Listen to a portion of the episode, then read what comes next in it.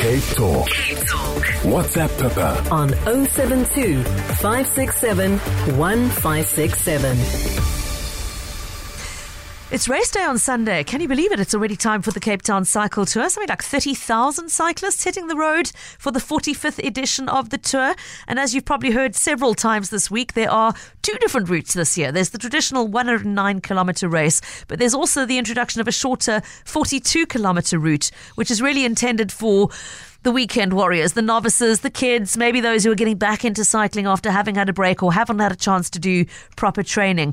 So we thought we'd use today's health segment to talk about your health and well-being on race day. And if you've got any questions around that theme, now is your time to call us on 0214460567 or send a voice note to 072 Because with me in studio is the man of the moment, the chief medical officer for the race, uh, Dr. Darren Green. Needs very little introduction to the Cape Talk audience. It's welcome back, uh, Darren. Good to have you with us. Thank you so much. Excitement in the air, obviously, ahead Obviously, of this weekend. a very busy weekend for you. Uh, I mean, there are things to talk about doing before the race, during the race, and after the race. Um, and should we start with before? I mean, obviously, you should get a good night's rest before you undertake something of this uh, magnitude, particularly if you're doing the 109 kilometers. Yes. A lot of people wondering what's the best way to, to eat, to drink, what nutrition wise to set yourself up for the best race. Well, I think the first thing is don't lose a bet at a braai and then, uh, you know, bet entering the race. Because you won't, you'll be surprised how many people lose a bet and then have to ride. Have to ride it for that. Yeah. Okay. So anyway, so I think, yeah, right at the onset, I think what you fueling your body with and uh, how you condition yourself for the terrain and for the duration. I mean, 109 kilometers. it's a long way. It sounds very far, uh, and uh, the terrain is not all flat. Yeah. So unless you've had a look at the actual route and understand that the, the elements, and we know what Cape Town's like around Yep. the peninsula, as you're going through Simonstown, Smitswinkel, Partridge Point, the back end, you can understand that the weather gets can get windy. Yep. And you don't always have a, a you know tailwind. Yep. You often have to cycle straight into that. So you work really hard, and the, it's, it's a proper effort. The 109 kilometers, but it's in the most scenic conditions Yeah. in the world. It's There's really a lot, beautiful. lot to distract you. Um, but still, I mean, it goes without saying one really should do proper preparation. I mean, Yeah. I heard a voice note this morning, Darren, you called in to describe showing up at the start line in the 1982 race and saying, oh, can, can I ride? And setting off with no idea Just where he was that. going. And I thought, well, good for you. And he finished it to his credit. But Yes. that's that's not the not exactly It's not planning, ideal way planning your route, is yeah. it? No, so a lot of a lot of people obviously uh, have done it ten or fifteen times, and I think that if I think about medically now, the race started uh, from in terms of medical prep and support with a few volunteer GPs that would that like cycling, just Yeah. standing next to the road and watching the cyclists. Sure. A few uh, orthopods from a hospital, Constantia, would then just support the race, Yeah. and it's grown into a much more exacting science in eventing medicine now with proper risk assessment from marshal training and officials along the route, looking at dangerous curves and looking at how to make the race as safe as we possibly can, Oh. uh, even considering the skill sets of the different levels of rider, amateur Yeah. to professional. And that then backed up with the, the different support services, including medical along the route, where we now have 15 medical points. And it's good for the cyclists that are nervous to know medically at least you know you've got you've got a, a total of 15 points uh, which consist of a, a doctor and nurse combinations Okay. where you can stop check in if you're worried about anything they can check your heart rate your blood pressure they can answer some questions tell you whether you need to be worrying about your tummy that's feeling nauseous or your cramps etc and when to escalate care and when to say no carry on a little bit longer we can check you out a little bit further down the route Yeah. so that that's an offer that's there. And then we still have the pre-hospital emergency medical services, like almost 65 ambulances out there, uh, with medics on bikes and response vehicles and Wow. emergency medical services. And I think uh, the biggest fear, obviously, are things like cardiac arrest for Yeah. those that, you know, th- th- you do get sudden cardiac uh, uh, arrests in people, uh, even that have are seasoned athletes. Yeah. We've seen this across the, the board in different sporting codes and so forth. But at this event, I can tell you we've got like 96 AEDs, you know, the ex- uh, automated external defibrillators. Okay. So if you need to uh, shock a shockable rhythm of the heart to re restart it, we've got 96 of those spread out along the route, some of them fixed, some of them moving. Yeah. So the, the, the most important thing is to identify that need early, Yeah. call it in to the VOC for help, and then we distribute the resources that are the closest as quickly as possible to give you the best chance at survival for those serious cases. So there are many levels of support that are available to our cyclists. It's know. fascinating to hear how, how, how intense that is. I mean, obviously, we know over the years we've been covering this race. Sadly, there have been the odd Correct. fatality here and there for ver- for many reasons, and it's not Yep. usually a, an accident or a fall or anything like that. It is usually some or other underlying health issue. in any mass surfaced or- participation yeah. event, there's that risk factor of doing an endurance event. Yeah. You know that uh, one has to try and you plan as best you can for that. And uh, you yourself, as as you've said, as the athlete, can definitely do a few things beforehand to Yeah. give yourself the best chance. And I think that's what we're talking about. So, before we talk about what we do beforehand and during, I mean, I'm hearing from you loud and clear. If you find that you are experiencing symptoms of any kind while you're competing, you don't have to just ignore it and push through and think, "Oh well, I'll just pretend this isn't happening and go go through it." There True are that. points there to stop and ask the question, and rather to stop and ask and sacrifice a minute or two of your time, and also know to know that when, you're okay. when to stop and yeah. ask. I mean, the big ones are obviously things like chest pain. Yep. So chest pain is a big one. Chest pain could be due to, you know, you just burning and you haven't smoked in a few, in a Hours, few yeah. hours for some people, and now you're cycling. But it could also mean that your heart's under pressure. Uh, it could also mean your blood pressure's up. You could have shortness of breath because of an underlying lung infection and maybe just a cough that you thought was hay fever when you started the race. Yeah. You know, and by no fault of yours do you discover, well, my heart rate's going up and I'm feeling much more distressed and short of breath than I normally do, Yeah. especially after a bit of uh, exertion. Then we can stop, have a have a look, have a listen, check those parameters out, and give you some solid, uh, you know, advice. Um, and then obviously things like uh, gastroenteritis or tummy bugs beforehand. That's a big one. People want to know if you're going to take part in an endurance event, your gut has to absorb the nutrition and the fuel that fuels the muscles over 109 kilometers. Yeah. So if you start off with a deficit, being behind on fluid, and not having an appetite, you can imagine you're not going to necessarily eat and hydrate and rehydrate properly during the race. And then you fall further behind. Your kidneys don't get enough fluid, your electrolytes drop, you start cramping more, etc., etc. So, yeah, if you have got an infection of the gut and you can't absorb food properly and you've lost your appetite, it could give you a very poor uh, race outcome. So, th- I mean, and there is a dreadful gastro bug doing the rounds in Cape Town right I've- now. So, Everywhere I go, had I it, hear about uh, you know Yeah. different varieties. Yeah. uh, so if you've had it, I mean, is it a, it really think carefully about whether you start yeah, at so all? I think appetite and whether you can uh, tolerate oral fluids Okay. and ingest without uh, without vomiting. I think a big telltale sign. Sorry for the graphics. Are whether there's blood and slime in the stool for Yeah. people. If you have blood and slime in the stool, it indicates a different form of gastroenteritis, which we call dysentery, and that requires often, if it's bacterial, uh, an antibiotic treatment, and is a lot more serious than just a passing viral or food poisoning bug that lasts 24 Yeah. hours, etc. So yeah, some important. Okay. discernment there. Now, speaking of antibiotics, you've reminded me to ask you about medications. Ah, that's a big one. I know, particularly the the issue of taking painkillers during the race is one Yeah. you need to be mindful of. Won't you explain? Well, if Yeah. people people that uh, are anticipating a bit of knee pain from arthritis, a bit of back pain from sitting on the bike for six hours plus on the day, take Yeah. some uh, some some simple analgesics. By simple, I mean things like paracetamol. The problem comes in when you have these combo drugs where you've got a bit of an anti-inflammatory with the paracetamol, Yeah. Uh, and you have something that's a little bit stronger from the opiate group of painkillers, like uh, let's say codeine or tramadol. Uh, those then can impair your level of consciousness, and and you can become uh, slow to react. It Yeah. can make you cause accidents on the road. You can also lose concentration and fall. Your falling risk is higher for injuries then.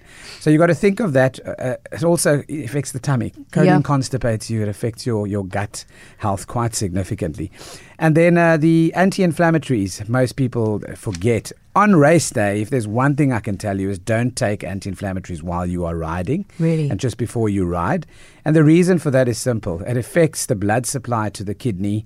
It can also, in the absence of sufficient hydration and fluids, cause damage to the kidney and scarring, where you eventually get renal failure and might even need later on dialysis from writing off your kidneys. Oh, my goodness. So anti-inflammatories are not to be taken lightly in any endurance sport on race day. So just remember that one. Okay. What about along the route? You've, I mean, you've Yes. highlighted several times. Keep up your hydration. Mm-hmm. Take in nutrition. A lot of people like the, the sort of energy boosting supplements and goo sachets and things like that. Back to a party. you Good idea. that- Bad idea. Yeah, I think energy wise, so people anticipate when they're going to get tired. They Mm. they assume about 50, 60 k's in, they're going to need some uh, some glucose boosters. Yeah. And the problem is what you choose. So you get different types of products out there that give you a sugar boost, and uh, obviously sugar does give you energy. The problem is with a lot of the refined sugars and and uh, specifically things like corn syrup, uh, gels, etc. Uh, what they do is they spike your sugar level and give you a high for about 40, 45 minutes. And you're feeling, wow, yeah, hier kom 'n ding, I've Yeah. got some energy. but then you plummet after that, even lower than you were initially. Uh, and then you even have a, a, just a delayed onset of more fatigue and you can injure At the bottom yourself. of Suikerbossie, no doubt. That's it. And then the, the other one is the caffeine gels. So you Okay. find uh, people uh, don't realize how caffeine works. Is it just prevents your your body uh, telling the receptors that you're actually tired. So it blocks Okay. the receptors for that message to go through, and that's how you feel a little bit more awake. But it doesn't help with concentration.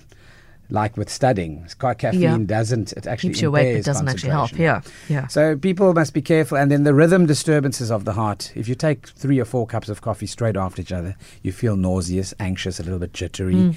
That's what happens on the bike. Then you feel a little bit nauseous, your tummy starts turning, and you could feel really unwell if you're not used to that amount of stimulant and Yeah. caffeine on race day. So you have to have to not try new things on race day.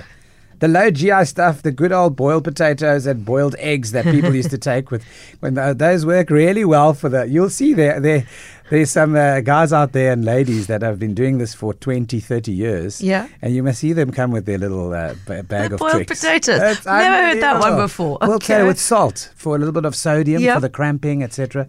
Um, and keeping the, the sodium levels up because with your loss of fluids, you could lose electrolytes and water. Okay. So that keeps, that's why people often ask me about salt tablets, Yeah. magnesium, slow mag, all those things for cramping.